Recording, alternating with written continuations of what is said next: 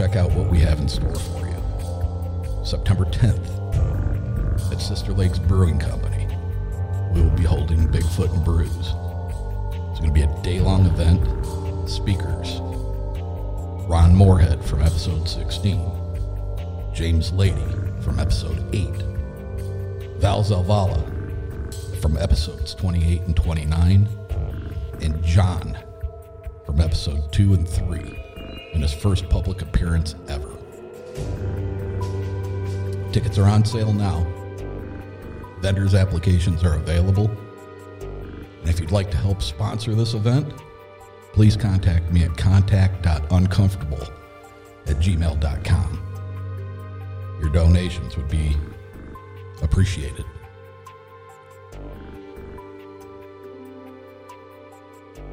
Tonight, got a special guest for it. His name's Justin England. I don't know him either.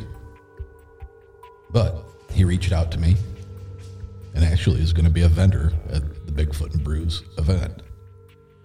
We had a bit of a phone conversation the other day, and he started to tell me about some pretty wild experiences he had over in Ohio. And I assume that since he is the co host of his own podcast called Cryptids of the Corn, that this probably will put him on the page as far as becoming a podcaster and talking about these kind of experiences. So, if you will, please welcome to the show, Justin England. Justin, welcome to Uncomfortable. Hey, th- thank you so much. I'm so excited to be here. We're glad to have you here tonight, bud. So, like I said, you you reached out to me via email, I believe it was, about Yep. becoming a vendor for uh, the September event, and uh, I was I was a little I was a little surprised that in your in your email you you specifically said, "Hey, if you wanted ever wanted to hear about some experiences, I've had something go on." Yep. Well, we had a phone call, and lo and behold, I pretty much had to put the brakes on you and tell you don't don't spoil anything for me. I do like to talk. because it uh, it started to sound like this was something that very much needed to be recorded and and played for my listeners. So, Justin, why don't you uh, why don't you start out and and tell you tell us just about your uh, your podcast, where people can find you, and uh, then let's get into the Okay. things that inspired you to do that. All right. Well, like you said, it's Cryptids of the Corn. Um, pretty much we tackle a lot of like, we do everything from one off cryptids to like some bigger uh, sighting events like flaps in the Midwest and Appalachia, because I am from Ohio. So Ohio kind of gets that uh, a good mix of both. Um, we we have done a couple interviews with local people I know. Um, we do go out and do some Bigfoot stuff. Nothing much yet, but uh, that's kind of what the podcast I do with my co-host is about. We just kind of just have fun with it, you know. We talk about what we want to talk about. Like I think one of our first episodes was the Loveland Frogman, because it's where my wife's from. Um, you can find us on all the big podcatchers. Uh, I think we're on. I think we're on all of them. But yeah, that's that part of it. But uh, I guess what I've the years so how do i say this i'm bad with this part uh so, so when i was growing up we lived on a farm here in hardin county ohio anybody want to look on the map where that is it's northwest ohio we're kind of smack dab between lima and findlay if that matters to anybody uh anybody's familiar with this part of ohio it's mainly corn you know there's woods but not we're not a national forest area of Ohio. You know, when you think of like Hocking Hills and stuff, we're the exact opposite of the state. We're flat and we're full of corn. Um, so my farm that we lived on, we don't live there currently anymore. We actually moved out uh, after these events. I'm going to tell you pretty pretty soon, not due to these events, but this was uh, 2011 and 2012. These things occurred in two summers.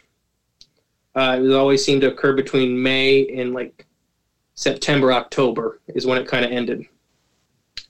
Um, our farm was about 10 acres of land and pasture. Uh, we had chicken coops, barns, you know, all that stuff. And we had about 15 acres of woods that we owned. But the woods we were connected to was probably about 90 acres. So it's one of the bigger ones in Hardin County. I think it's about tied with the second biggest woods. Um, our driveway was a half mile long. So you couldn't see our house from the road, and you you know you couldn't see our neighbors or nothing like that. We were very secluded. Uh, on the farm, we had chickens, ducks, goats, horses, dogs, rabbits. Um, if it matters, I have three brothers and two sisters, and plus my parents. So there was a lot of activity on our farm. We all kind of did our own stuff. Oh, our cousins moved in with us this year too. That year, the 2011. Oh, I guess one more thing is that uh, this matters for later. But so we did uh, like show horses. Uh, so we had kind of like uh, stadium lights that my dad had set up for me and my mom to work horses at night. I don't know if anybody at home knows, but uh, like it's a lot easier to work a horse at night uh, in the summer, so you don't overheat them. Uh, you can work a little longer and stuff. They're big animals; they get hot fast. So you had you basically had a corral that you would work the horses Yeah. in, but but you had it lit for Yes. for the night. Yep. I mean, uh, they were I never from. heard about that. I'm sorry. I never heard of that. I mean, it makes total Yeah. sense, but My dad actually got them from the uh, grain elevator in Alger. They were like replaced. They, they were real stadium lights. Like these are big lights. Huh. There was three telephone poles down there. My dad would. My dad does everything that my mom would ever ask of him. sounds like a Uh, good man. Yeah. He knows how to keep the peace. Mm-hmm. Yeah, mom's not happy. No one's happy. uh, but uh, I also had a. I was I showed fancy poultry. So anybody at home, it's chickens, but uh, you know some of these chickens were upwards of a hundred bucks a bird. That's insane.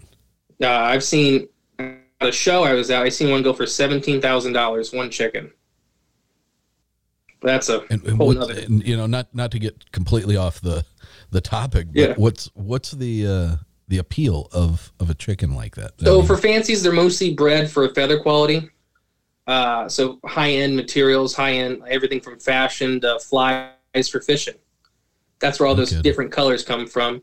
He was bought for genetics. I want to make that clear. He wasn't bought for his individual value. He was bought for uh, his potential offspring. Yeah. I'm gonna start getting into it if you're ready. Yep, absolutely. Let's go. All right, so 2011. Uh, so the first kind of stuff that started happening was stuff was getting moved around, and like I said, I have a lot of brothers and sisters, so we all kind of were blaming each other, and it was everything from small stuff to like buckets, and you know, to some larger things like rakes and wood and stuff like that. And I mean, like um, like two by fours and stuff. Nothing like not ch- firewood, which we did have. Well, kind of clarify what what was going on with these things. they would uh, end up across the farm or on the fence or in the barn when they weren't supposed to be in the barn. So we were kind of blaming each other. Like we thought we were screwing with each other. So all this stuff was getting moved around. Yeah, and it was odd. It wasn't like no rhyme or reason. Nothing was ever getting taken, if that makes sense. Like we weren't missing stuff. It just was. Now it's the you know this pilot or these couple pieces of two by four are way over there now. Like Okay. why are they over? Like the project we were working on is over here. Um, like I said, we had a lot of animals. At one point, I, we probably had uh 200 chickens, 50 goats. F- I think we had five horses at one point, is the most we had at one given point. But uh, so on a farm in Ohio, you're going to lose animals, especially chickens. So we did lose a couple that year, but it was nothing. Now you're talking just uh, natural causes Yeah. and and predators. Yeah, that happens. You know, foxes and whatnot. Mhm. Um, and it, stuff was escalating for the moving of stuff more and more. Uh, so we really got to the, the the mindset that there was a person coming onto our property to mess with us. Okay. And like I told you yesterday, there was only we only had two sets of neighbors. The one was straight across the woods, uh, and he was my he's my best friend still to this day. And he wouldn't do this stuff, you know. A joke's a joke, but you know this was getting to be kind of really annoying Yes. at this point. Disruptive. Yeah. And then the other neighbors was an older couple. Uh, I believe they were in this at this time they were probably in their seventies. Uh, they were, you know, they didn't leave their house or nothing like that. So we were convinced that somebody was coming onto the property and just screwing with us, and we couldn't figure it out. We could never catch anybody. Uh, but yeah. Oh, I guess one thing I did leave out at the beginning is the uh, we were coon hunters. We hunted. You know, I'm not as big a hunter as my brothers. My brothers are real big hunters. But we never hunted our property at night, and we never talked about it. We never knew why. None of us. None of us were ever in our woods at night.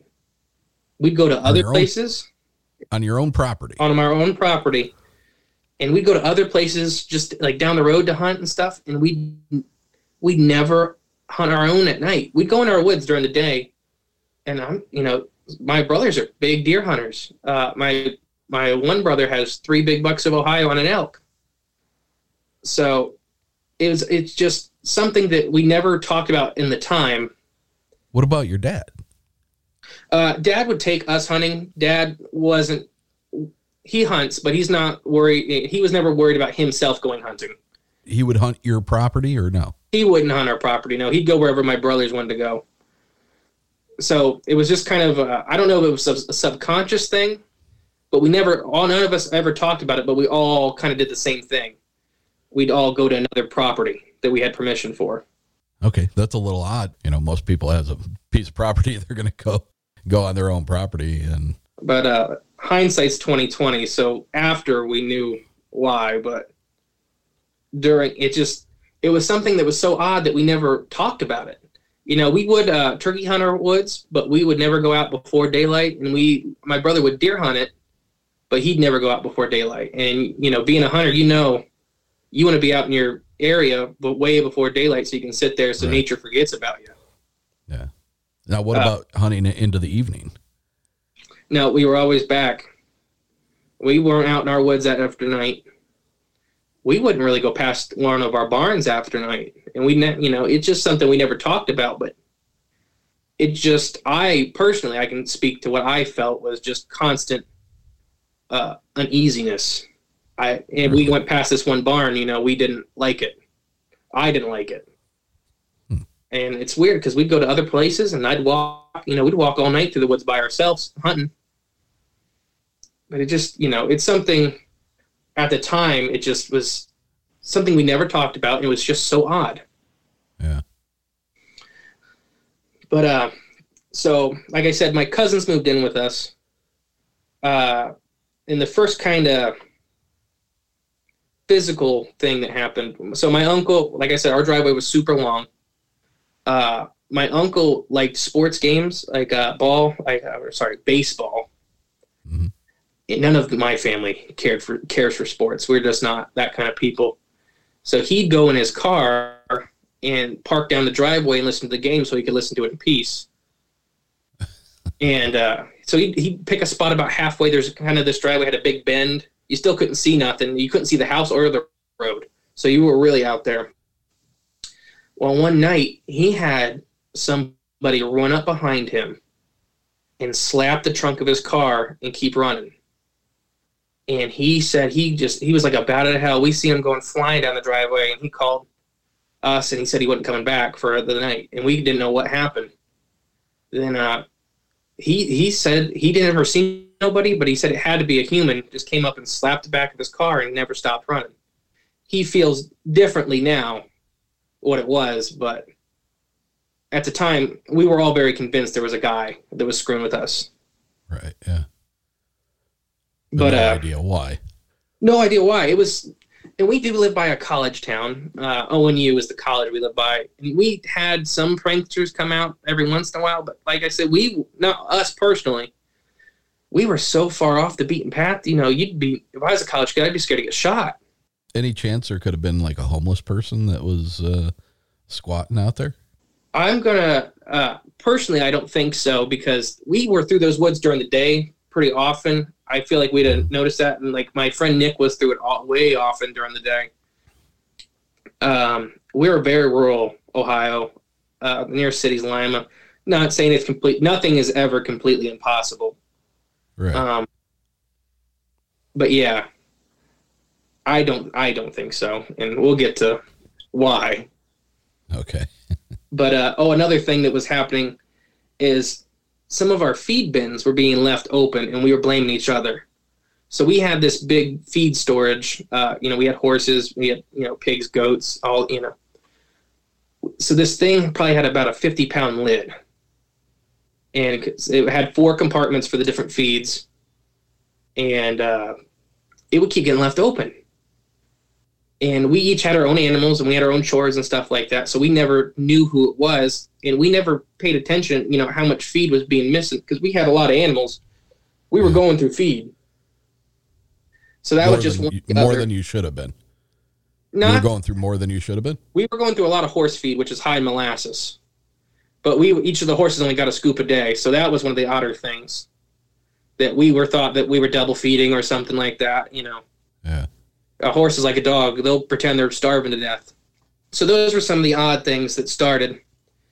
One of the big ones uh, is the next thing for this year is uh Fourth of July we're weekend. still at we're still in 2011 Still 2011. okay This is kind of this. I don't know. This one kind of still gets to me. Uh, sorry. it's all right So I worked at McDonald's at this time. Uh, I was a closer. This is Fourth of July weekend. I think it's July third is when this happened.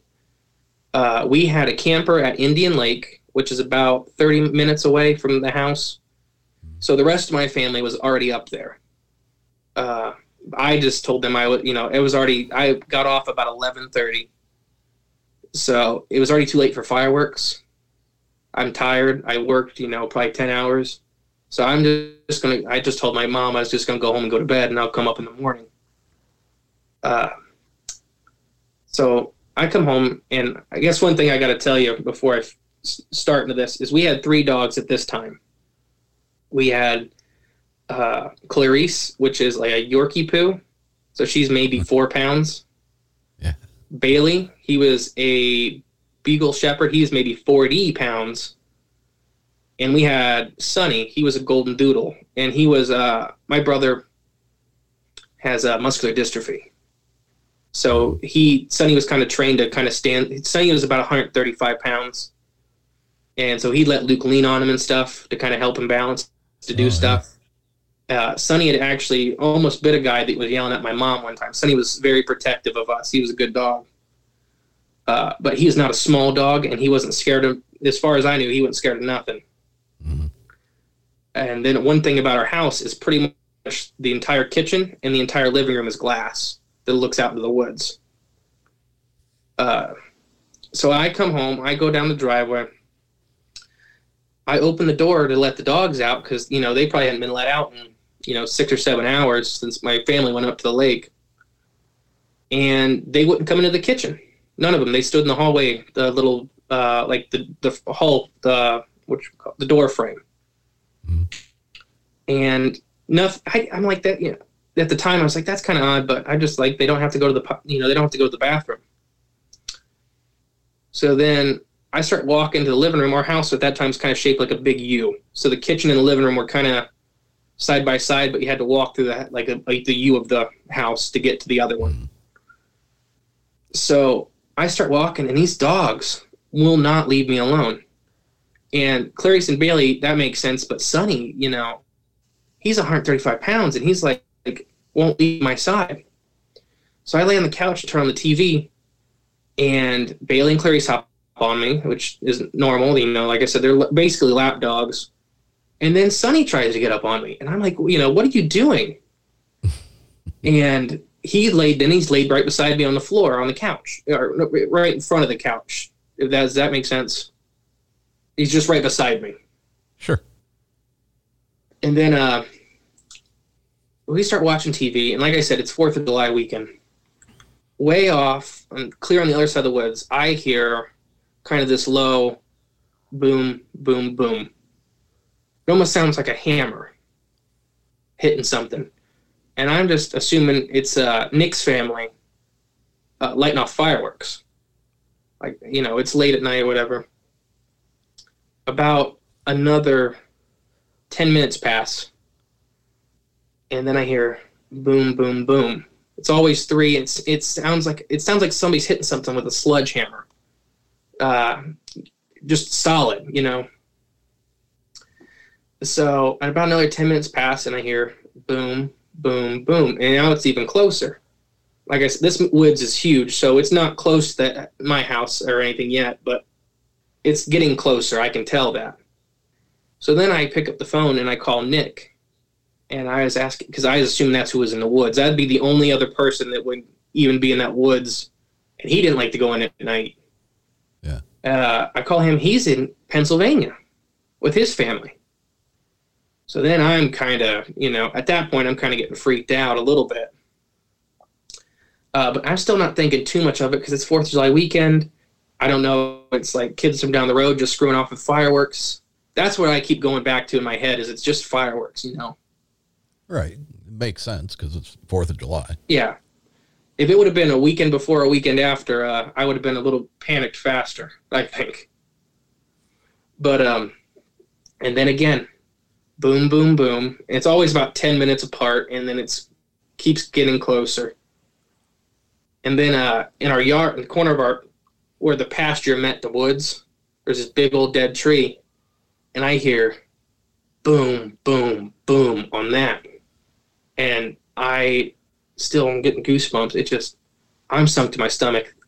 Sonny starts whimpering. The dogs are like forcing themselves on me, and it's freaking me out even more because these dogs are just terrified. Yeah. And I have the gun cabinet is in the next room. And at this point, I'm too scared to get up to get a gun because I don't want whatever's out there to see me. Because, like I said, this living room is all glass. So if I, the second I stand up, whatever is outside is going to see what, exactly where I am. Mhm. And then, boom, boom, boom on our big metal barn where our horses are, and you just hear the horses whinnying and freaking out and taking off in the pasture. And I am about in tears at this point. I'm so scared. And so the horse barn is probably a hundred yards from the front door. Another five or six minutes pass, and the horses are still whinnying and freaking out. You can hear them uh, running circles out in the other end of the pasture because they don't know what to do. Because uh, uh, they obviously don't want to go back to the barn. I assume I assume those uh, stadium lights are not on, correct? No, no, they were not on. Uh, and then one more I hear, boom, boom, boom on this project car that my brother had a Porsche. It's 30 feet from the door. It's 30 feet from our front door. Yeah. And it sounded, I mean, it sounded almost, it's hard to explain, like a gun going off. Boom, boom, boom. And I am basically, you know, I'm in tears. I'm so scared. I'm so scared to move. I don't want to do nothing. The dogs are, you know, trying to, Sonny is whimpering, and the other dogs are basically on my face. And then all of a sudden, my aunt and uncle come flying down the driveway blaring music. They had a convertible, so they're blaring music. Whatever this thing is just takes off. I come flying out of the house the second I see headlights, and I'm crying. And at this time, I'm 16 years old, so I'm not no tough kid, but I'm not a little kid. You know, I was working and stuff. Yeah. Uh, so my aunt and uncle see how freaked out I am. They, you know, we get in the car and we leave. We don't, you know, we're not there that night. We go to stay at my grandma and grandpa's, which is in town. Uh, the next day, uh, my, you know, my dad comes home. Everybody can tell I'm, I was just so freaked out. Uh, we get a hold of a law enforcement official. I won't name him because this is like a, this is a really small town. We get him out there off duty. My dad didn't want a police report. Uh, my dad was still at this time thinking it was a guy, and my dad was getting fed up and he was going to handle it himself, kind of deal. So he didn't want no police report, but he still wanted this law enforcement officer to come out. So on the barn, we find uh, about nine foot off the ground this big indent where something what what the I don't want to say what he was. This law enforcement officer said it looks like somebody hit the barn with a sledgehammer, about 9 mm-hmm. foot off the ground, and it did. I don't have the phone with the pictures anymore. I think maybe I can maybe get my dad's. But and then we go to the Porsche, and it's the same thing right on the back side of the Porsche. And then he, the law enforcement officer, is convinced that somebody was just beating on everything with a sledgehammer. But on the barn, it's seriously probably nine foot off the ground. So he's he's you know this officer's trying to really encourage my dad to file a report so they can do stuff. My dad didn't want nothing to do with that. You know, we just we were very private people. You know, we wanted to just take care of everything ourselves, kind of deal. This is probably a little a little detail that uh, I'm going to ask if you noticed. Um, you know, if if you were to hit if you were to hit anything with a sledgehammer, uh, especially a painted surface like you know, say the Porsche, mm-hmm. um, you would see flaking. Uh, flaking. You would see uh, scratching. Um, you know, uh, uh, something would have embellished on the uh, on the paint, and even even on the tin of the um, the horse barn. If you were, hit, was there was there any indication of that, or was it more like it was hit with something that would have been uh, um, very strong but a little bit malleable? You know, So- like a, a large a large fist, or yeah, to me it always looked like knuckles. Because if you hit a tin with a sledgehammer, you're going to go through it. Yeah. Like you said with the Porsche, you're going to flake. So the Porsche didn't have any paint flaked; it only had dents. Uh, the barn didn't have. It wasn't. You know, it was just dense. It really, to me, uh, you. So, like I said, it only ever hit three times in a row. Uh-huh. But on the barn, you could see four dents. oh, So I always, in my brain, later on, like I said, hindsight's twenty twenty, but it looked like knuckles. so you could see individual indents Yeah. from and that's what we that's what they thought was the individual hammer strikes but it only ever did it three times and there was four dents so it was hitting the same spot, basically yeah but it left four dents. hmm Do you have a do you have an approximation as far as uh, suppose they were knuckles? uh, a, a, a length, a distance that you could. Yeah, you know, so- six or six inches, seven inches. Yeah, I was 16, so I don't, you know, it's been a long time, but Right. Yeah, I understand. I'm gonna say it was easily double my my fist. So it may have been seven or eight, you know, maybe even nine inches across. Yeah. It was it was quite it was it was big. Uh, but my uncle was the one that was you know picked took me home. My uncle knew had other stuff happen to him, and he never told us because he didn't want to freak us out. And we we didn't talk to each other until after everything, and we really didn't. Well, I, we really didn't talk to each other about stuff like this. Kind of, you know, everything that kind of happened, we just kind of buried. Yeah. And I, He had he had experiences on that same property Yeah. that he lived on. Yeah.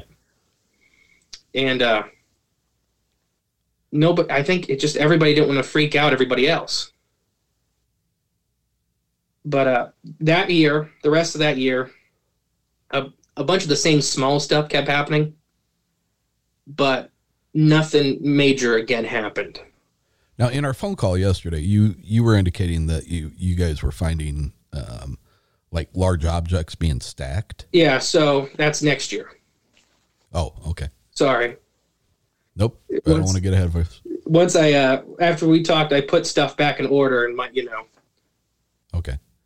but um but yeah so then it stuff continued small stuff you know the small stuff being moved uh the feed you know that kind of stuff and like i said that year we didn't really lose any livestock that we couldn't account for other predators uh like we talked about yesterday if a coyote or a raccoon or a mink kills a chicken there's going to be a mess or a fox you're going to at least find feathers uh, coyotes and raccoons are the messiest killers. There, there'll be a big mess. Uh, a fox is a lot better than a coyote with being clean, but you're still going to see feathers. Um, but uh, so we didn't have. So we basically, I can account every bird or small animal we lost for natural predation. Uh, there was always a mess. You know what I mean? Sure. um, mink have a nasty habit of pulling heads through fences. they do what? So mink, when they kill a, a chicken or a duck, they'll actually pull the head to the fence like they're trying to drag it back Oh, because they can holes. it's just something weird, but it happens. You talk to anybody that has chickens that's had a mink, you'll know. And you can always tell a mink because you'll have like four or five chickens with their heads to the fence. but but yeah, so that's pretty much 2011. That's kind of the stuff like the booms were the highlight. Oh, I, I don't think highlight's the right word. yeah. I, I'm interested. Um, you know, like you say, you guys didn't talk a whole, whole lot about any of this stuff.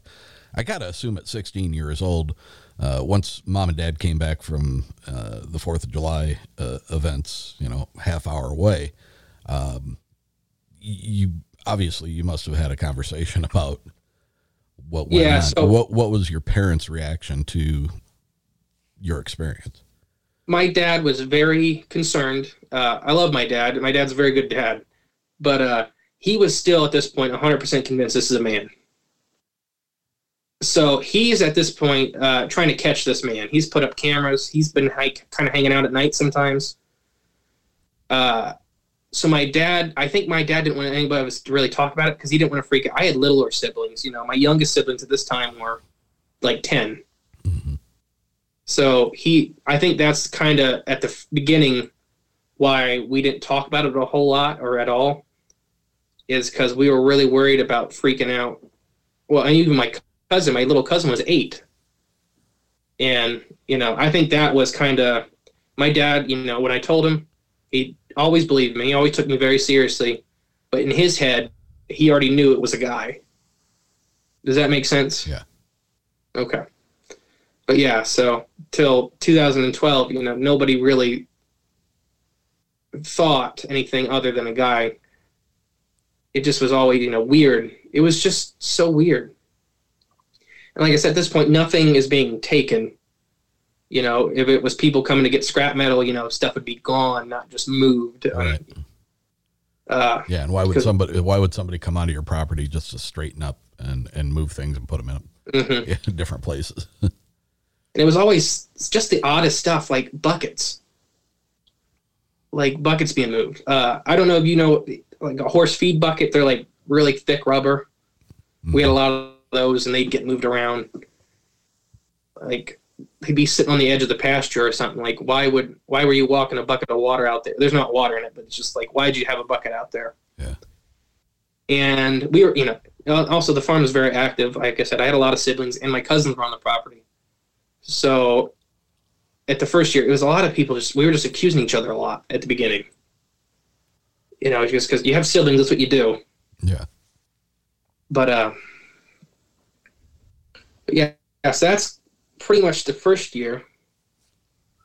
But uh, my parents always took everything very seriously, uh, always, and it was always. And um, you can ask my dad whenever he'll probably be at the conference, but yeah, it was always assumed it was a guy. And that's what I keep going back to. But it was just always, that's always what everybody thought. It was just some human messing with us. Yeah.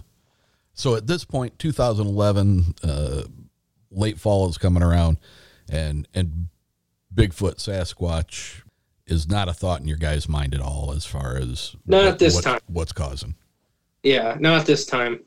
We were all, you know, we, we, even me. I was I was curious, but I never we never thought we had this thing on our property. It was always a guy or a group of guys or something. Uh, but yeah. But that was pretty much 2011. Moving forward into 2012, you you stated at the beginning that you know things started um, pretty much around springtime and went through late fall. Yeah. Uh, during 2011, it, So it was pretty much May to like October. And then whatever was happening stops. Really. I mean, we never noticed anything odd in the winters or spring, like early spring. Mhm. And like we never found any tracks of nothing or nobody. Uh, we didn't have we didn't have any of the the weirdness in the winter. okay. Uh, So I we assume May, just assumed it was just. I'm sorry. no, I, I was just going to say. So I assume May of uh, 2012 rolls yeah around. late May stuff starts starts back up people uh it was the feed bin first and well this is kind of the year i think whatever well we know what it was now but this entity how do i got ballsy Okay. it had a one year of easy pickings and now you know it wanted uh it was pushing limits because like it, the feed bin was getting hit more. That like i said that lid's very heavy. Um and then kind of i think what prompted everything was my expensive chickens were in a pretty fortified coop. They basically were in a log cabin. My dad had built. Uh in the fence for the the run. So raccoons and foxes will act, or raccoons, foxes, and coyotes will actually kind of work a hole in that fencing, and they can still get in. Uh, so my dad electrified the fencing. He hooked it up to our horse pasture fence, and so you'll get you know it's not. I mean you can touch it. It's gonna hurt, but it's nothing. It's you know it's a very uh, low amp, high Right. voltage kind of shock Right. it hurts, but I don't do nothing really. Uh, but there was a a nest box on the side of this thing. You could pick up this really heavy door to get in, to pick up eggs and stuff like that. So I started having expensive chickens come up missing. So then that kind of gets you know to be an issue, like we talked about. You know, some of these chickens are upwards of hundred dollars a bird. Yeah. So now when three of them go missing, that's not little money. Right. Uh, oh, and then so we had that, and then we had large stuff being moved, and this is what you kind of said, you know, uh, stuff like car hoods. Uh, we had railroad ties. Um, I don't know. You, you've seen railroad ties, haven't you? Sure. Yeah. Yeah, everybody at home. They're about twelve foot long. Uh, you know, they're uh, I think they're eight by eight. Eight by eight. Yeah. Uh, so they're they're not. You know, it's too people carrying this thing. Sure. You know, if you want to move them. Uh, car hood. We literally had a car hood get moved around, uh, and they kind of end up in weird piles in, in the corners of stuff. And so now this is kind of when stuff was getting when we were feeling weirder because it's like, no, you know, my brother didn't drag a car hood across the yard to stick it up. That's not a prank. That's not, you know, that's a lot of work for nothing. Right. Let me ask you a question real quick. Yes. Um, so these railroad ties, uh, many Mhm. times, uh, many times you'll find that they're, and I'm not exactly sure what the process is, but it's almost like they have a tar substance Yep. on it. Um, was I, I don't know if you would have been cognizant of uh, at the time to to be looking whether or not there was um, any kind of hair or anything that was stuck to the. No, we weren't looking for anything like that. I mean, there could have been, Mhm.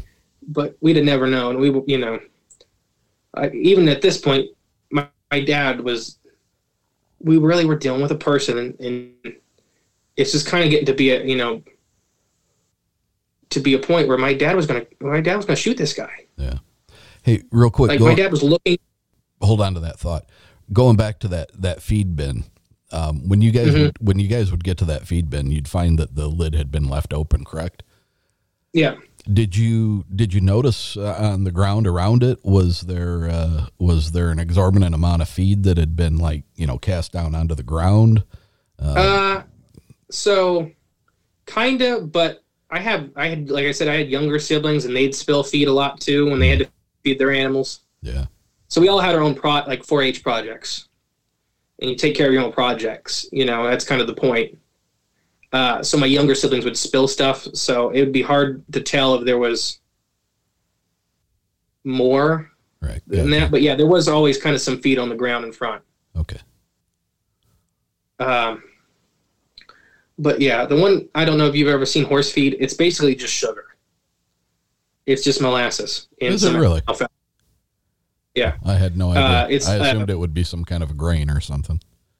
it's got a little bit of grain in it, but it's mostly molasses, and that's why each uh, you know a thousand pound horse only gets a pound of it a day because it can basically be candy.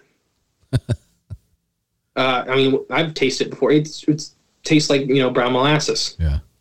I mean, it's, it's sticky to the touch. But uh, so yeah, expensive chickens, the feed bin, large things. So we got a. a do you know what a red heeler is, or the dog? I've heard of a blue heeler.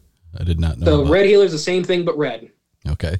That makes The sense. spots that are blue on a blue heeler are red.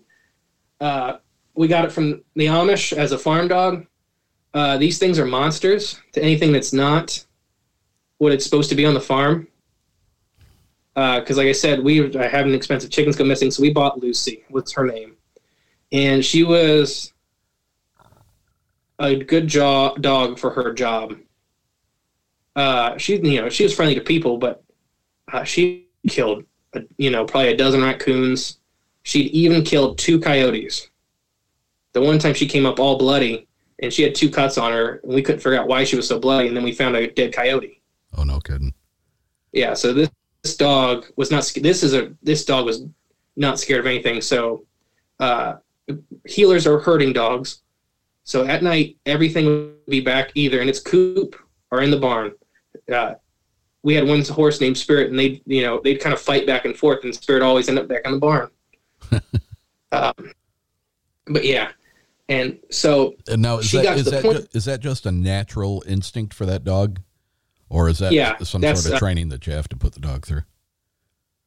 I know we bought her like that. I, uh, it's kind of the Amish didn't really do nothing with her, but that's what they they just naturally do. I think she picked up from her mom. Uh, but that's the whole. That's why we bought her, is because she'd walk right by a chicken and not kill a chicken. But if she seen a raccoon, you know, it was it was gonna be it was gonna be dead. Yeah. Um. But she would also have this nasty habit of treeing things, and then she'd bark all night until she'd lose her voice if you didn't go knock it down. So, oh, one more thing before I move on with this next part. uh, we had four wheeler and horse trails through the woods. So we had these big openings in the woods that were just kind of at night. They look like voids because there's nothing there. There's no trees or nothing. The canopy is still above them, way up from the other trees, but you'd have these holes. Because, like me and my mom rode horseback. Uh, my brothers all had four wheelers, so we had these big long trails we go through during the day. So this night, Lucy had treed something right on the edge, and most of the time we wouldn't go out and bug with it if it was not on the on the farm itself. Uh, but this is right on the edge, right by one of those big lights. So we the lights were on that night. Uh, so maybe 150 yards from the front door. Uh, so me and my brother, my, my the brother that's right below me in age, uh, we grab a golf club and a baseball bat. We were 100% sure she had a, a friggin' possum trade. And she had been probably barking at this thing for 10 minutes. And we start walking down, uh, and we kind of think it's weird because she's standing right in front of the four wheeler trail. There's no trees there, so we don't know why she's. So she's standing in the yard in front of one of these these basically these black holes. So standing right, at the, standing right at the threshold of this. Yeah, this trail. Lucy was in the light, and then it was two foot in front of her, pitch black. And we start, you know, we're still coming to her, and then we get about thirty feet away, and me and my brother both freeze. We both see it at the same time. These giant green eyes are just looking down at Lucy and we measured the next day. It's about eight foot off the ground, and there was about three inches between these eyes. So just massive, and these eyes were huge. And we can see the outline of this thing. It is just hulking. Uh, kind of, it's hard to describe, but like what what time, you know the no. What time was this? What what were the light conditions? I guess. Oh, it was probably about midnight. Okay. So it's pitch black once you get out of the light. Uh, and it's just looking at Lucy. It's not moving. It's almost, it's like it's fake. It's just no zero movement. And it's just staring down at Lucy. And me and Luke are frozen. I mean, completely frozen. And then we see it blink real slow once, and it's still looking at Lucy. And then it blinked real slow again, and it was staring right at me and Luke. And I told Luke, don't run, is all I said. And we start walking up backwards, and this thing is just staring us down. And we start walking backward. And by the time we get about 10 feet oh, back, we just take off running, and we're crying. We come busting in the door, and Lucy's still down there barking. And you know we go to my dad. We're you know we're basically in tears. We are in tears. I am crying. Yeah. Uh and my dad was just done. He gets the big shotgun the 12 gauge shotgun. He loads it up. He walks right down to where lucy's standing. And he's just screaming the top of his lungs. He's like you the thing's not in eyesight when he gets there okay my dad at this point is 100% convinced this is the guy you know he's got him he knows he's out here. Uh, he's like, "You mother effer, this is it. You know, you tortured my kids. This is, you know, I'm gonna count to five. Or I'm gonna start shooting into the woods." And he starts counting. Nobody comes out. Nothing happens. Then he gets, you know, zero, and then he just shoots into the top of the trees, the canopy. And uh, so me and Luke are on the patio listening to the whole thing about 150 yards away. And he shoots in the top of this tree, and all hell breaks loose. It sounds like a buffalo is just ripping through the woods. Whatever this thing was was just like 10 feet back. It wasn't, it just backed up a little bit. It didn't go anywhere. Yeah. And my dad just starts kind of walking backwards, stumbling. He's freaking out. You know, he comes right, he comes basically running back up to the house. And you can just, for about a minute, you can just hear just hell breaking loose through the woods.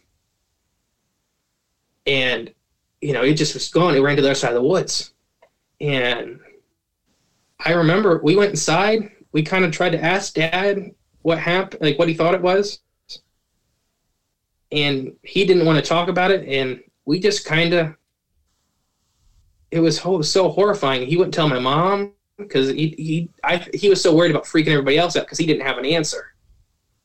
From You know- from the outward appearance, how did your how did your dad look when he came back in? Oh, he was um, white as a ghost. He, just, my dad, rarely doesn't know what to do, and this is one of those times in my life. He just, just didn't know what to do. Yeah. And we all, I remember none of us slept a wink that night. Uh, but that's kind of the, it was kind of the end of activity Really? nothing was being moved. Nothing. Uh, no, you know, the feed bin wasn't being lifted no more. What you know, it just was kind of the end. It was the. It was just. I still get goosebumps talking about it. This, the immense size. I mean, I'm like a 130 pound 17 year old, and I'm 30 foot away from this immense thing. I mean, we could see the outline of it. It just, it just was so big. But the uh, the next day we go out, and my adopted brother, he's very very tall, and he stood up or he raised his hand up to about where we me and Luke thought the eyes were, and it was like eight foot one inch or something like that. And there's like I said, there's no trees, so it wasn't a raccoon sitting in a tree, you know, with eyes. There's no branches anywhere near that Right. It was just that was we didn't talk about it for years and uh you know hindsight you know obviously it was a sasquatch it was a bigfoot and i it just yeah So sorry i'm uh, No, you're fine. Um, you know, so you, you indicated that it appeared to be, you know, approximately three inches uh, between the eyes. The eyes Mhm. were very large. Um, it was great that you went back out there with your your uh, your brother and and Mhm. kind of got a gauge on on the height of the eyes. What do you guess the breadth of of the shoulders since you were able to see the outline of this thing? Was it blacker than blacker than the night ambient no light? it wasn't it wasn't like like it wasn't pitch black it was hard to see because it was behind like the edge of the light from the horse pasture lights Mhm. so you know you get that effect of almost almost being like behind glass. But uh we could see i mean i bet you it was i don't want you know i was a, I was a kid you know it terrified me. I don't i bet you it was three and a half feet wide or wider. It was just so immense at the shoulders. It just was you know. And i think what really bugged us more than anything was just the stillness. It was it was like it was a statue but the eye you know obviously the head moved with the eyes when it raised up. But it was i mean it was, it was just monstrous. I mean to us now knowing what i know now i know they they get a lot bigger. Yeah. and i'm good. I don't need to see another one What about footprints? I- you know, you said you heard it uh, just barreling through the woods after your dad had uh, let loose with the we shotgun. found we didn't find any footprints. We weren't really looking for them i remember at the time but we found all kinds of trees broke. I mean we found you could see for about 30 yards of just a hole in the woods from this thing just taking off. Whatever i mean nothing big. It never took out nothing you know more than a couple inches but uh, it was snapping. I mean it was just destroying everything in front of it to get out and i really think it didn't realize where dad shot. I think it really i think it really thought dad shot at it. Yeah. and uh yeah and i have my own theories about what why and you know what happened. But yeah. So that one well me and luke seen it and then dad heard it. And my brother luke he'll he's really really reluctant to still talk about it. It's still he's about the toughest person i know and he won't you know my dad will talk about it a bit yeah my dad will talk about it but luke just won't So before you get into uh, what your theories on, on Mhm. on what and why, um, kind of go into some of the conversations you had with your dad about it. So we, after that night, uh, we kind of, me and Luke asked Dad maybe a couple questions, and he really wasn't giving us nothing. Nobody talked about it for years. And then I started getting into this stuff. As far as it, as far as looking into the? Sasquatch. Okay. You know, yeah. You know, I, I always loved like the Loch Ness monster. That was my thing. Mhm. I never really thought nothing about Bigfoot. I was still at that time didn't think it was really Bigfoot because we were very much Bigfoot was. I mean, I really it's hard to explain. I really thought Bigfoot was like a fairy tale, even though I believed in the Loch Ness monster. It's just how my brain worked. And then eventually, you know, I started getting into this stuff, and after I started putting everything together, you know, my uncle already knew what it was, and then we started getting story. You know, we started finally opening up about it, and it's like, yeah, we we had a Bigfoot. I think my dad always kind of knew, but we still lived there for another like year and a half. So for sure, he wasn't going to tell us there was a Bigfoot on the property. Now, your you said your uncle had had experiences. I assume that's your your dad's brother, My mom's your mom. brother-in-law. Okay. So he was the one that had the the car slap. Oh, listening to the Yeah. sports broadcast. Yeah, and he yeah, and he heard stuff. Uh, he did that a couple times before the car slap, and he'd have what he would call like run bys. You know, something sizable would just take off beside him. He would never see it. You know, you could hear it and feel it, but uh, you know, he's not a, a very uh, outdoors guy. Mhm. He was, uh, or you know, he's a lawyer or that kind of stuff. So he always just assumed it was a deer, not knowing nothing about him. But uh, then afterwards, you know, we, but it was probably, I'm to say it was probably five years before we talked about it.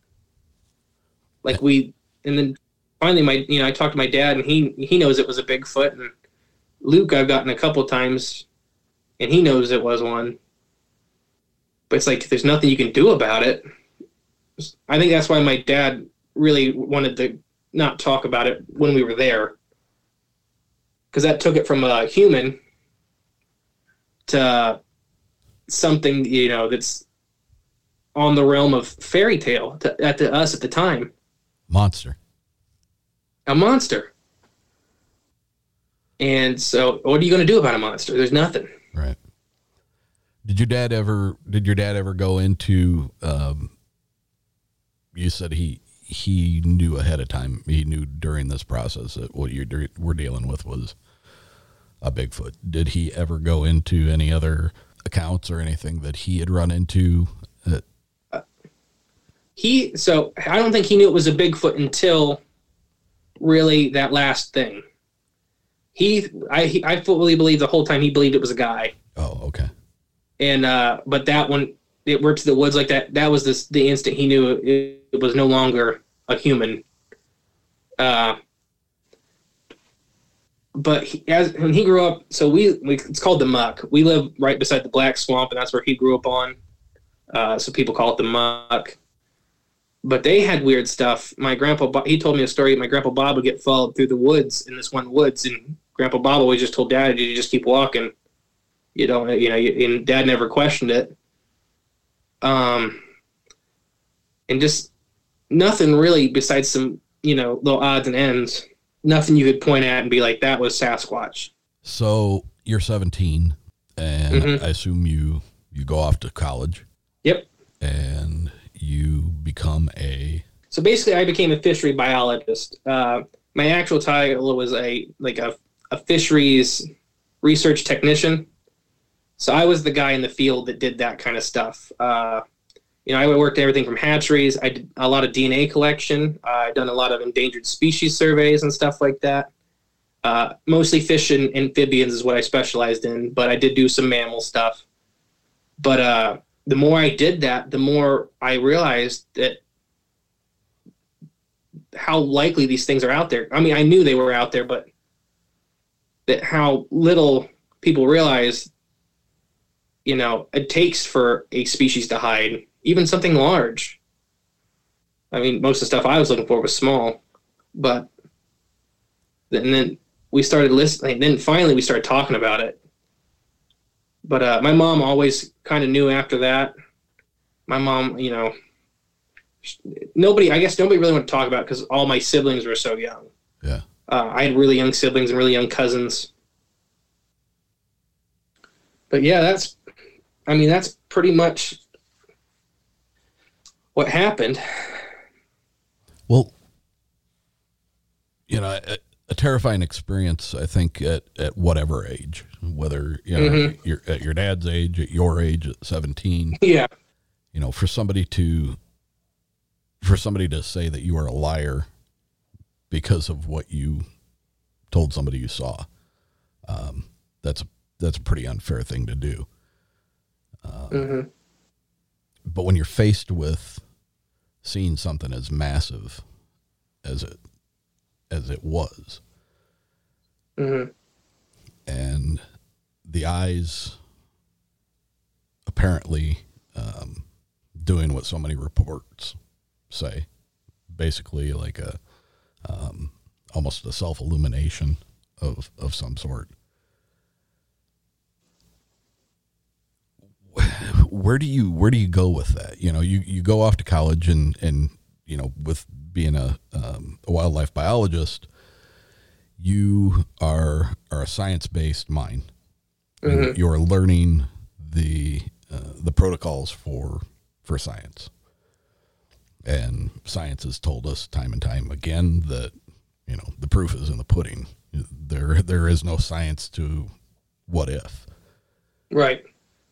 So what is how do you how do you rectify that that science based thought that you had to go through I- to do what you to do what you end up doing as a job versus what you saw and were convinced that you saw but what you saw in anybody else's mind is is a myth or a, or folk, folklore.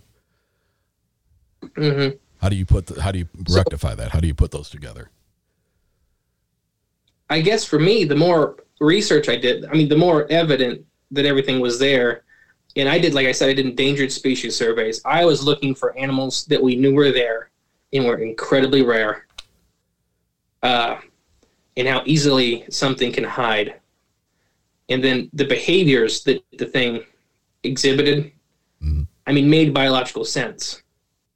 be be a little more specific like the things that you're talking about that they exhibited So, uh, like, I think what we had, I guess it goes into my theories because nobody's, like I, like I told you, nobody's a Sasquatch expert, in my opinion, because there's just, you know, there's so little known about them. But my, and if they say if they say they are you should run yeah, exactly. Uh, I'm a Sasquatch enthusiast with my own ideas and opinions, and that does not belittle anybody else's ideas and opinions. Uh, is that, that's kind of how I put it.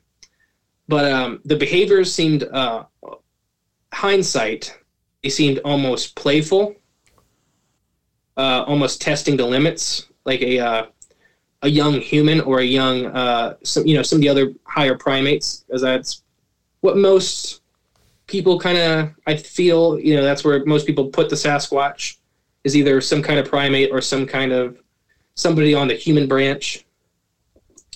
Um, like the moving stuff around, you see that a lot in gorillas and stuff like that. Um, but it was smarter than that, obviously, because it never got caught. Uh, the food, it knew exactly where the food was. It obviously was watching us open stuff. Um, and I mean, that grain is just nothing but sugar. That's a good meal if you're that big.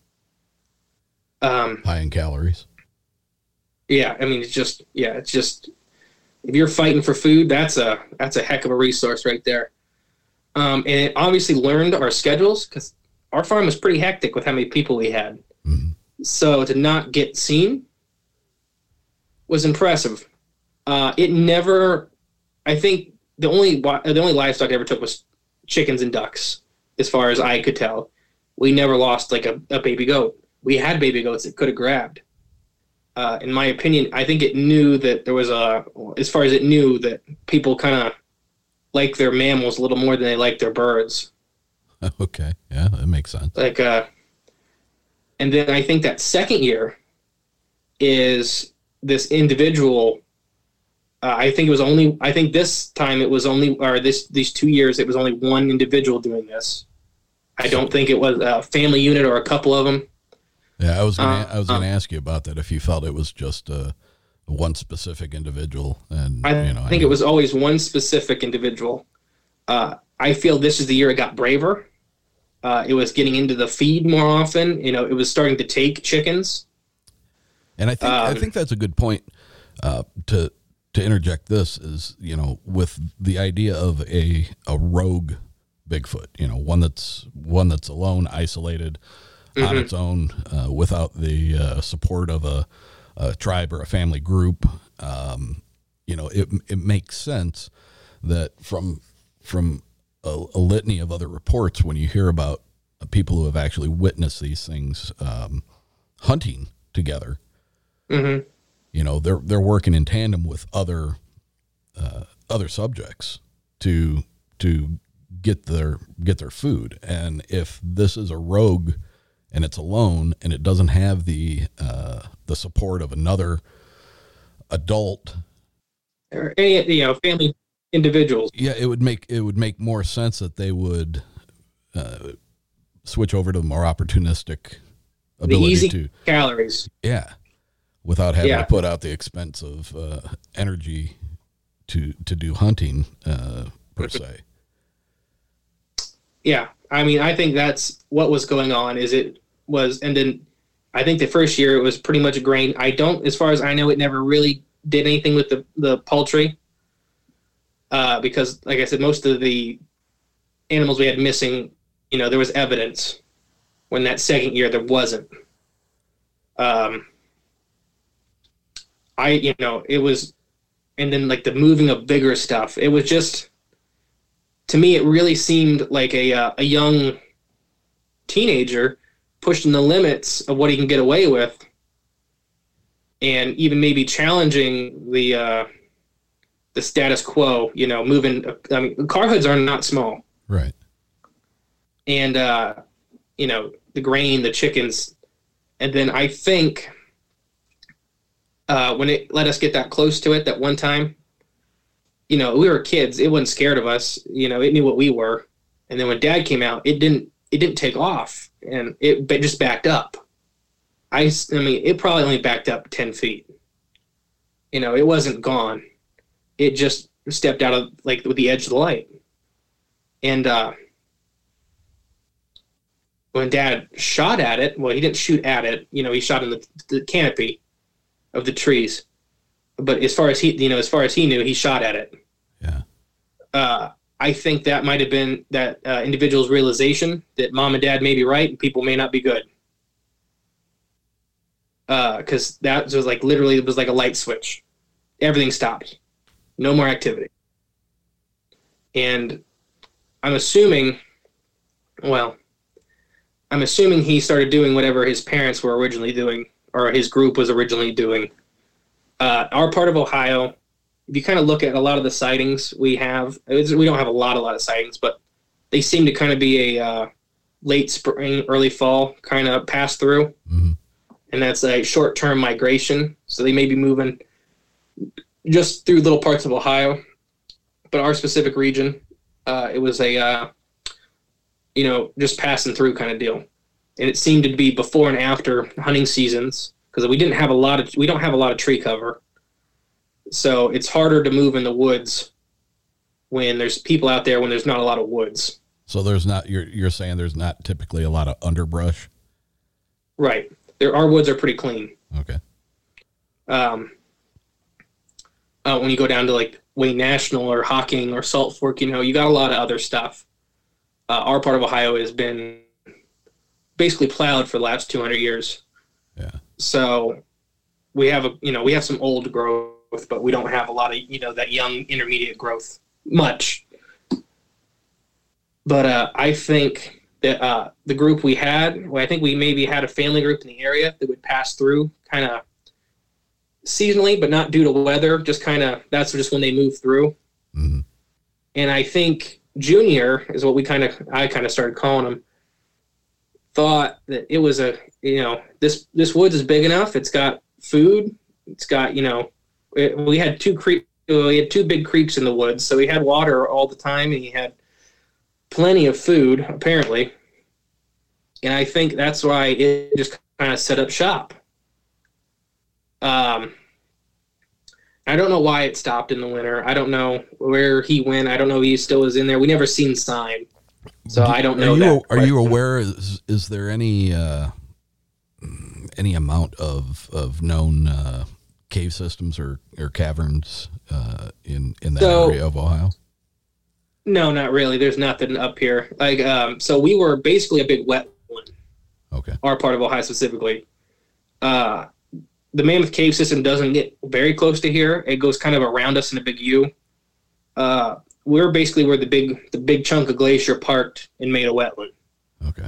That's why we're so flat.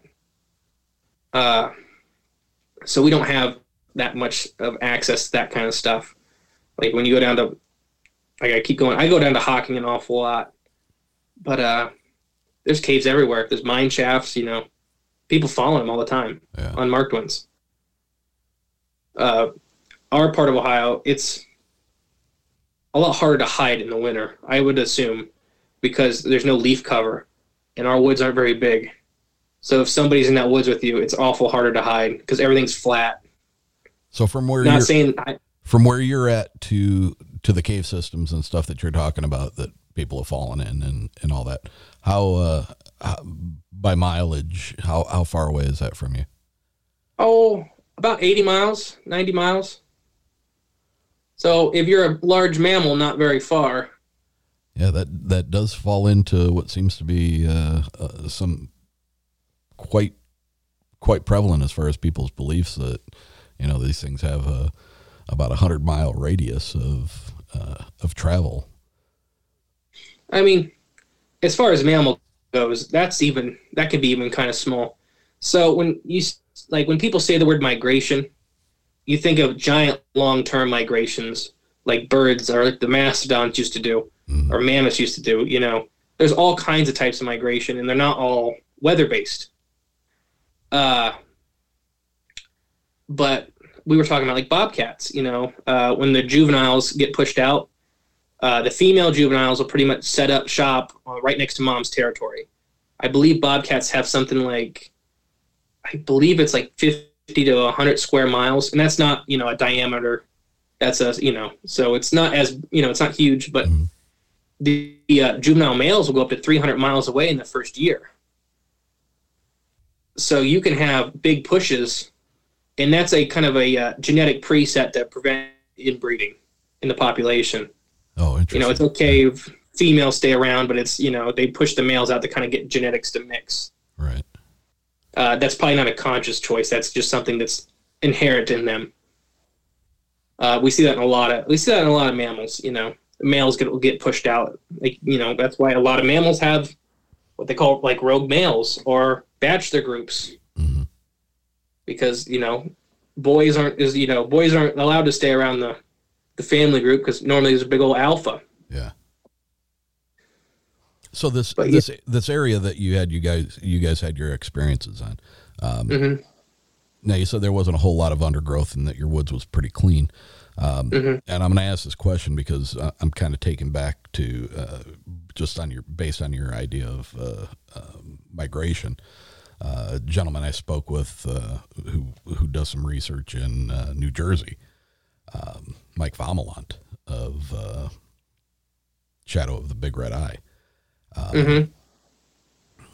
He indicated that he thought one of his theories were that the the family groups that they had uh, were sure were in existence in, in northern New Jersey moved through that area based on the um, based on the production of berries in in Yeah. specific uh, um, plants. Do you have do you have that kind of resource in that area? Is that something that would have been a, an additional food So- source and, and possibly Yeah. moved out after that was gone? Yeah, uh, we do have a lot of like mulberries, uh, blackberries, and stuff like that. Not tons and tons, but it's mainly agriculture. Uh, so if you're eating, let's say, legume sprouts, so beans, you know, it's easier to eat them when they're small before they get all tough, and that'd be that you know that early summer. Uh, and then we have corn. Oh my gosh, we have more corn than anything ever. It's just there's plenty of there is plenty of food resources uh, if you're not that picky, which I don't think they are. I don't I don't think they eat carrion, which is dead animal, you know, rotting animal. Right. But uh, I think they'll pretty much take uh, any resource they can get if they need it. Uh, but yeah, so ours is. Uh, I think that was a, a good chunk of their natural food source through that that time of year was the uh, probably agriculture, you know, corn, because we have, you know, people lose stuff to deer will decimate fields sometimes. Right. There'll be big hollow spots. And uh, how would you know if it was a Sasquatch or a deer? We, you know, you wouldn't. Right. There's just a bunch of flattened corn and no corn, no corn cobs, or you know, or emptied corn cobs. Right. But uh, yes, we don't have like swaths of berry bushes like you see down like Hocking does. Hocking has some valleys that are just full of them. Uh, and I think that's maybe personally that's where I think maybe our part of the population goes. Uh, because it's just a lot. It's a lot better habitat. But it may so uh, nomadicy, being nomadic, hmm can be a form of migration, uh, especially if it's food driven. Uh, so that'd be a food driven type of migration, and that would be a that could be a non time based migration. So it doesn't mean that they're going there because it's you know it's May and this certain things in bloom or whatever, or you know burying. Uh, it could be because this area they're in is currently being exhausted of resources, so they already kind of have an idea of where their next area is going to go. And on our side of the state, you see that uh, Bellefontaine has a couple apple orchards, and one of the owners, I won't name her, but uh, she has stories of Sasquatch coming on hers, and they're always there for the first week of September because that's the week before they pick apples. So they kind of know that there's going to be people coming in. Is- This is her thoughts. So the fruit's They mature. know the fruit is mature. Yep. They know that the picking season is is right around the corner, and Mhm. and they take advantage of it before they get into the fields. Yep. and they she says they never decimate it, but they they take plenty of apples, and then they move on. Uh, but yeah, so that's kind of my kind of general thoughts on that. We just kind of did a whole uh, episode on migration and probable migration patterns. Uh, so yeah, that's kind of my thing. Is that there's kind of a misconception that migration means you're walking 900 miles a year Right. it doesn't have to be. You know, it can be short term migrations. Uh, home ranges too can be huge. That kind of opens up the question. You know, uh, is this is this a learned behavior? Is this do they know these other places exist because they have been on these paths uh, throughout the years with their family unit when they were a a youngster?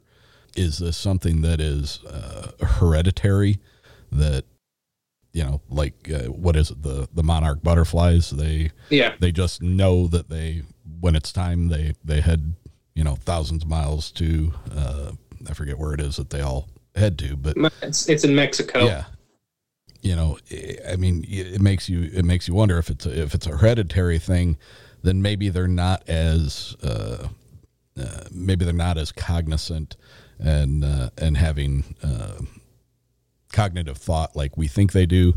Um, it's it's That's- more of a natural instinct, or is this a learned behavior and they do have cognizant thought? Well, so in my opinion, I mean, it matters. I think where you want to put them on the the the family tree. Right.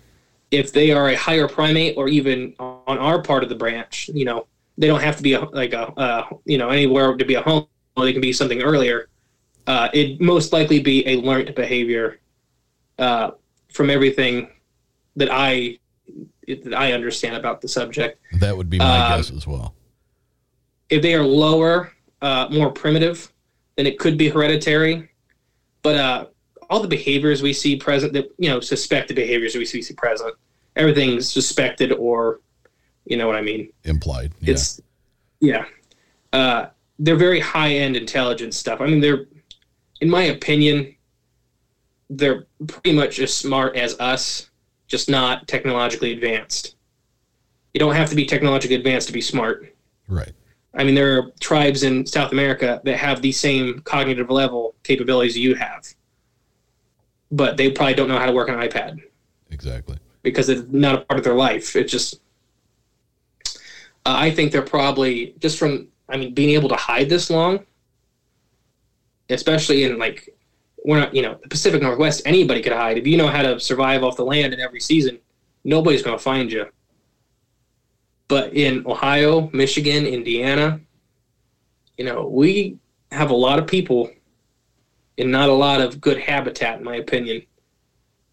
So you got to be good at hiding, and that's a certain level of intelligence. Plus, you know, all the camouflage they probably, you know, they probably use and whatnot. You know, now, But at that point, sorry. well, you're fine. Uh, you say not a lot of good habitat, yet, you know, like the state of Michigan, I think, uh, if I have the numbers right, 53% of the state is wooded. Yeah. So I guess I'm more talking about Ohio. I'm looking at my big Ohio map. Oh, okay.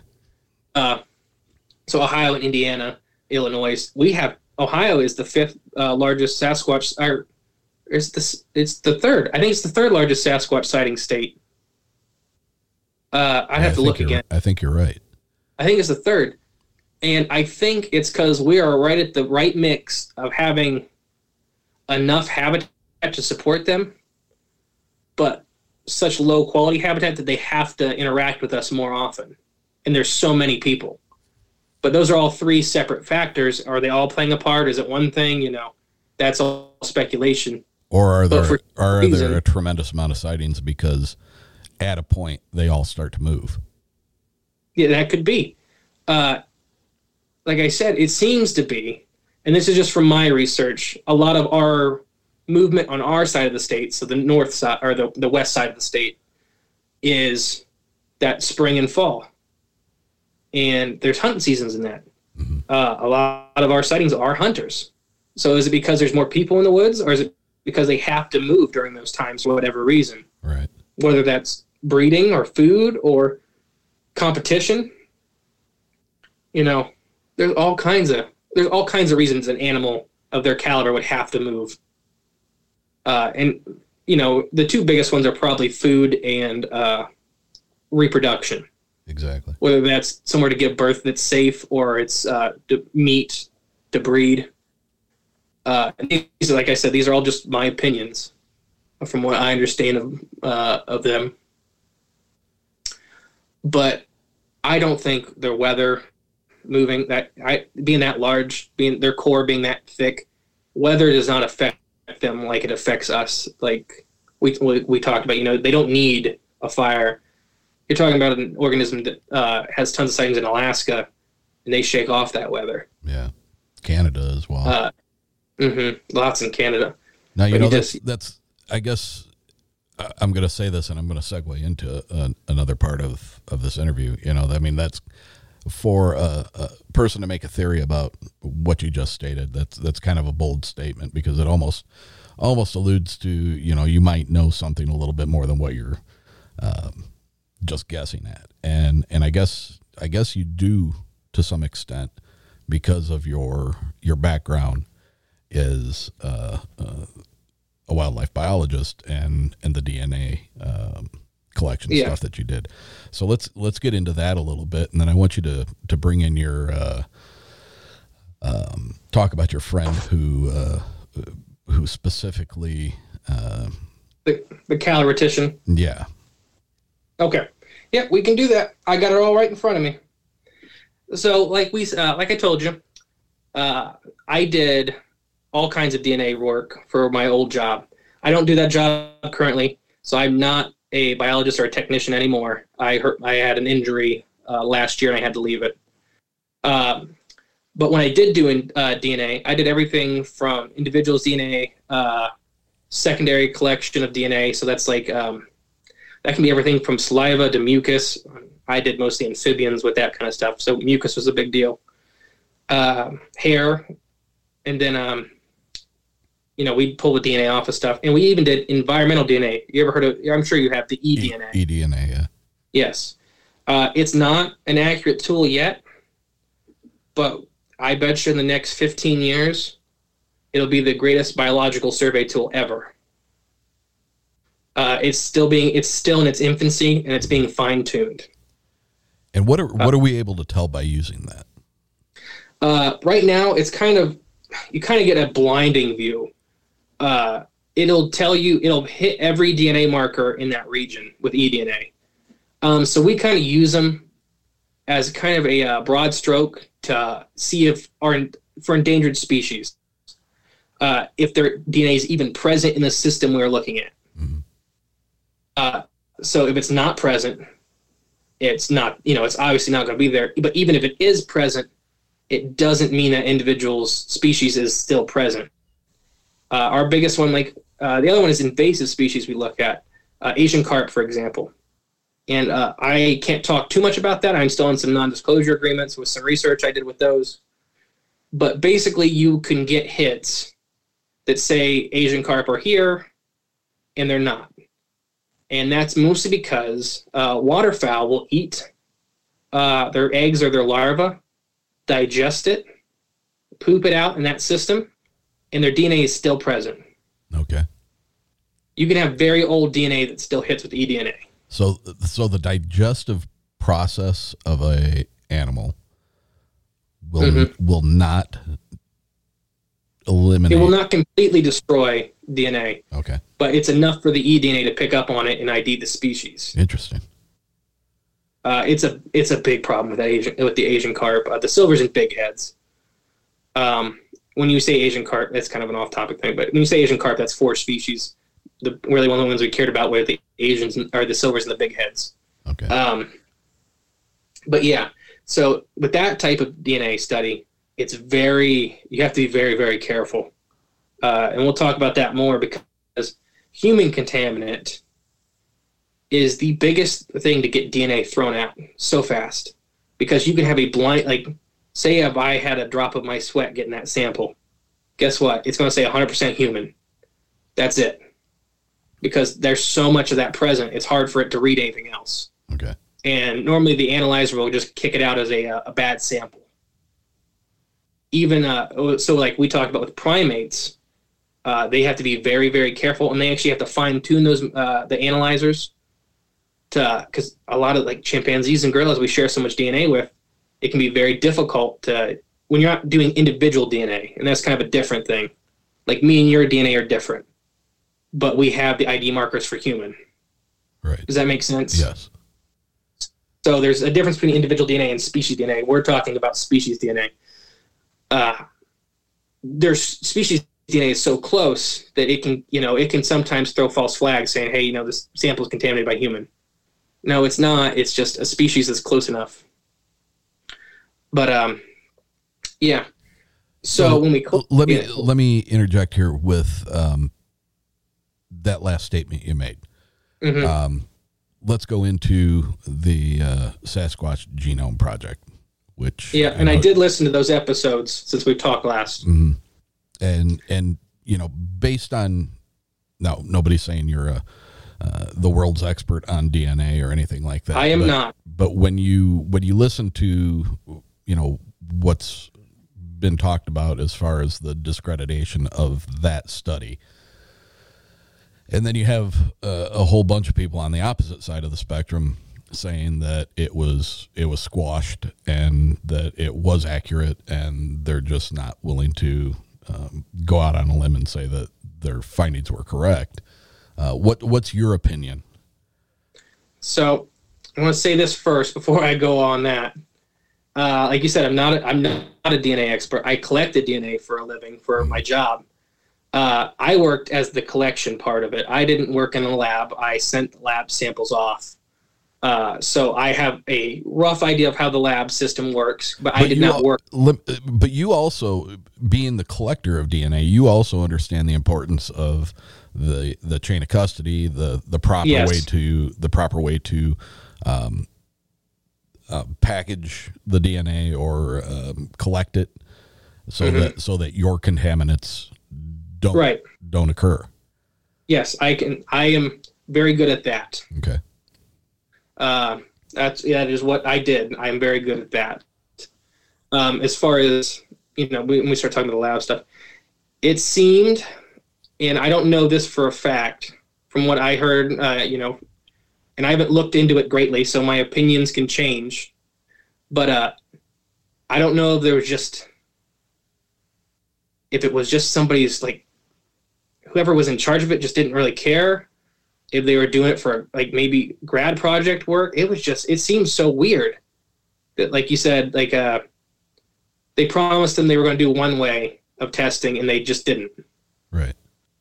Uh, and they you know they tested against known species, which was not you know not the agreed upon testing strategy. Right. Um, the problem I can see though with that study, and this is like the other end. So that's one thing I can see that was not fair from the lab standpoint. You know, already.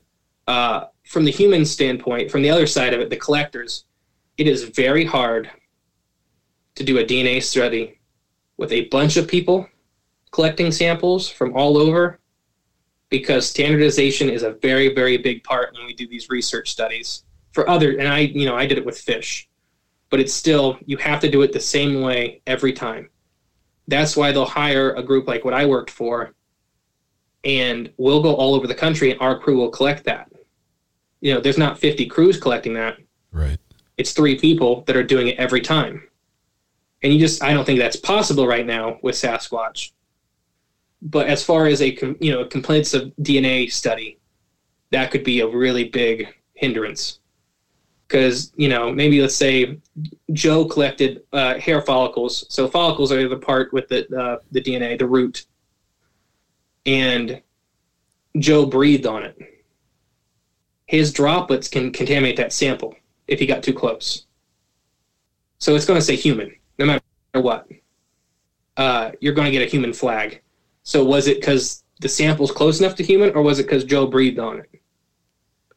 Uh, you know, it, it's even more difficult when you maybe are looking at a species that is probably, you know, that I think most of the the community feels is related to us in some way, shape, or form. Um, and that's not everybody, but that's where I'm at personally, and I feel that's a you know a good chunk of the community. Uh, so when you have that kind of structure that you don't have that standardization, you're going to have a lot of a lot of false flags. You have no way to to prove that every sample was collected appropriately. Right. Because I believe in that study, they they did get a lot themselves, but they got a lot from other people too. But that doesn't discredit those samples. I don't want to say that. You know, it's they're still viable samples, but it's just hard to prove that. Does that make sense? Am I explaining that all right? Yeah, it does. It's it's not Okay. a it's not an in, indictment of the samples themselves as much as the the process used to collect it. Right. I was literally one of my was, was data collector. So that's so like um, I got a little list. I have some Sasquatch DNA collection kits we put together. Uh, we haven't had to use them yet. Uh, we've only been out a couple times with uh, my co-host, but I can kind of go through these kits and how to appropriately collect a sample. That's impre- do that. that's impressive. Yeah, I would like you for you to go into that. The fact that you uh, are able to to put together a kit for a standardized practice for collection of DNA evidence. Yep, and that's all it is. And you got to. So, I would always say to somebody, and like I said, I'm not a nobody's a Bigfoot expert. I'm not a Bigfoot expert. I'm a Bigfoot enthusiast that did DNA collection for a living. Right. Um, so this is similar. This is nothing different than what I would do for some kind of endangered vole. Uh, but it's a little more tedious because we may be testing for something that's human related. Um, so you're going to have two separate bags. Bag one, you're going to pack sterile. So that means you're going to put on gloves and you're going to, uh, it's, if you can have long sleeve shirts, gloves, I, we'll get into that more, but you're going to wipe your hands down with alcohol wipes because you're still touching your gloves to put them on. So you're still contaminating your gloves before you even put them on. Uh, so you're going to, after you put the gloves on, you're going to use the alcohol wipes to sanitize your gloves when you pack these kits. The whole process is important. You don't want any human DNA in this if possible. It's hard to do, but you know, as as close as we can. Um, so you can buy sterilized evidence bags and vials. So these vials will come pre-packaged in like a little plastic film. So the vial is always sterile. Uh, same with these evidence bags. Sterile forceps, they're little plastic ones. Uh, they're they, they're the same thing. They come pre-wrapped, sterile. So you pretty you, every one of these is just a one-time use kind of deal. And a lot of alcohol wipes is the first little baggie. uh, your second little baggie is gloves, dry wipes for your face and your sweat, a face mask to prevent droplets to spoil the sample. So when I say droplets, it means uh, vapor droplets from your mouth, your nose. When we breathe, we are shedding our DNA constantly. Okay. So if you find a hair sample and you shove your face up by it and you're breathing on it, that's not a that's not a clean sample anymore.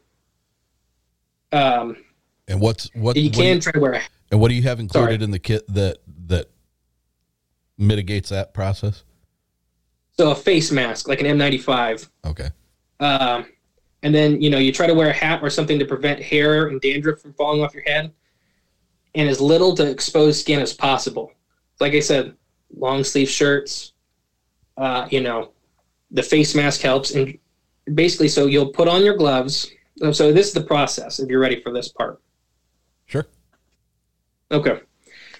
So if you see a piece of evidence, let's say there's, you know, some long curly red brown hair stuck to a tree about six foot up, and you kind of see it, don't get close to it yet. You know, you see on some shows and videos, you know, they get right up to it. I would personally suggest you don't get near it, you know, very near it, if you feel it may be viable evidence. If you know, if you really feel that it may be. So the first thing you're going to do is you're going to dry. You know, you're going to take that little rag, dry your face, any sweat you may be dripping and stuff like that. You're going to mask and glove up. So you're going to put on your mask. You're going to put on your gloves. Uh, eliminate as much exposed skin as possible.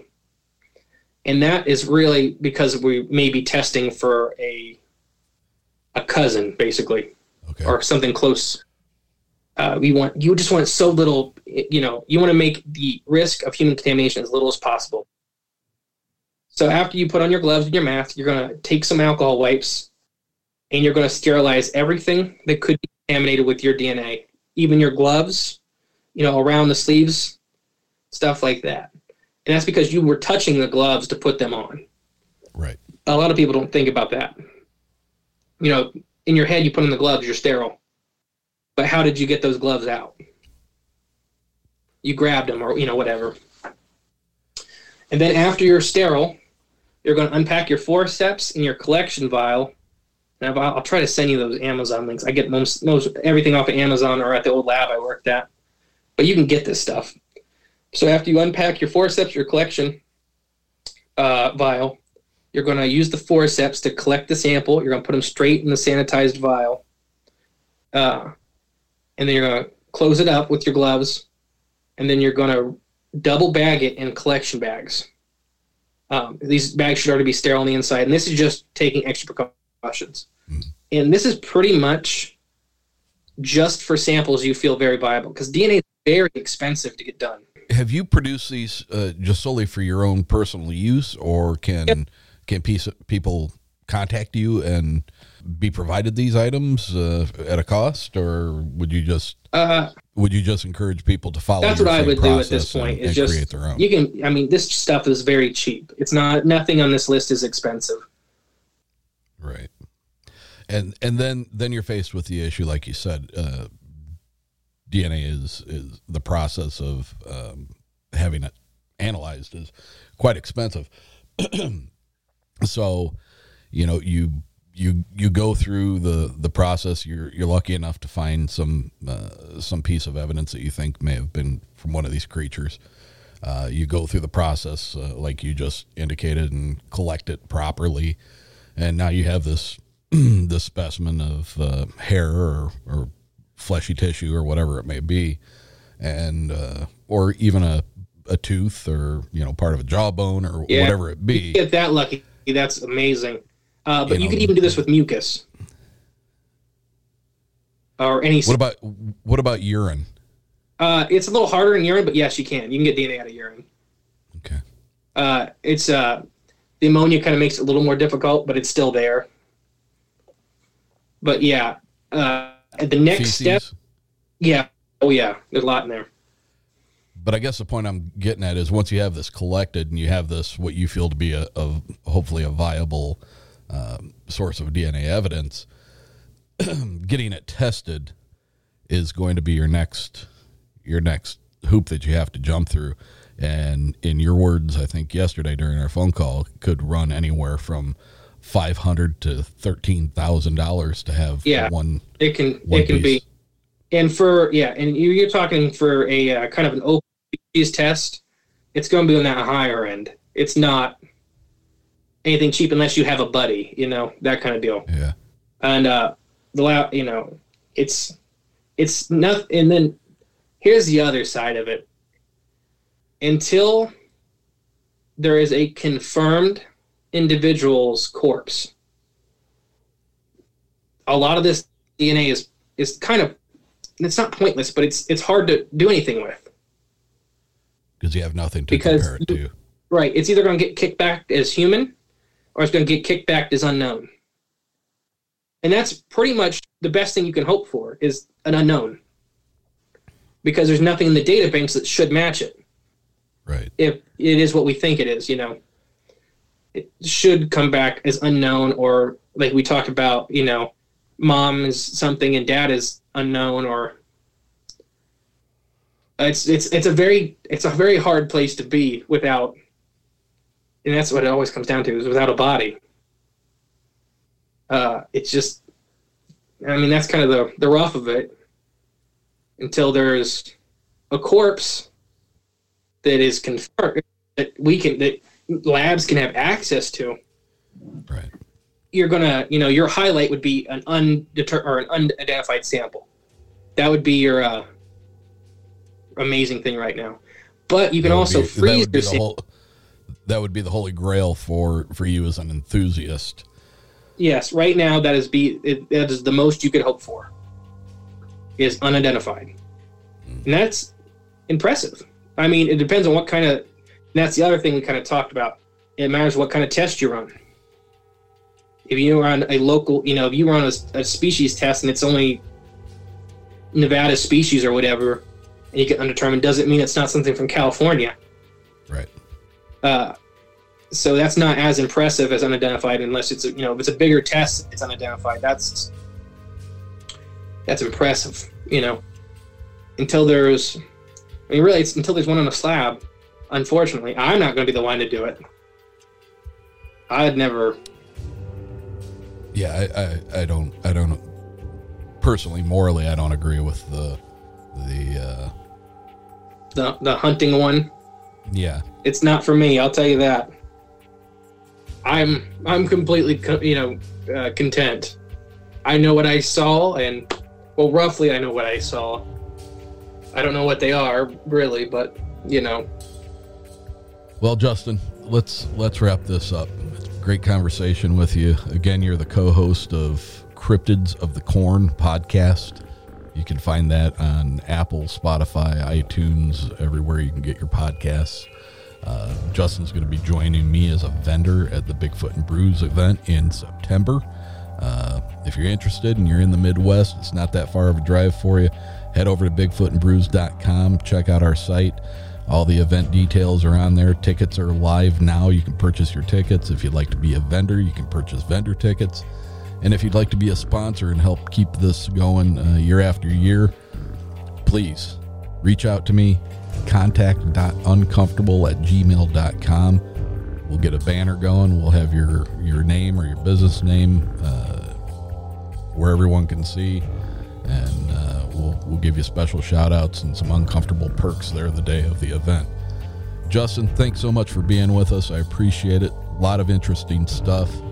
And uh, good luck with the podcast. And I can't wait to meet up with you. i'm excited to meet up with you too and thank you so much for letting me come on and talk i like to talk Well, thank you again very much. I appreciate you sharing your stories with us. Yeah. Anything new happens, uh, just give us a call and, and let us know what's going on. Sounds good. We'll see you in April first. Yes, at uh, Ohio Bigfoot Conference. Yes, that one slipped my mind. All right. Well, thank you again. I really greatly appreciate it. Oh, you're welcome, my friend. Thank you. Yep. Bye. I want to hear your story. I want to hear your experience. So email me at contact.uncomfortable at gmail.com. If you enjoy the show, then leave us a rating and a review on iTunes. Share the show with your friends. Share the show on social media. Make sure to like us on Facebook and follow us on Instagram and Twitter. All at Uncomfortable Podcast. And until next week, my friends, stay uncomfortable.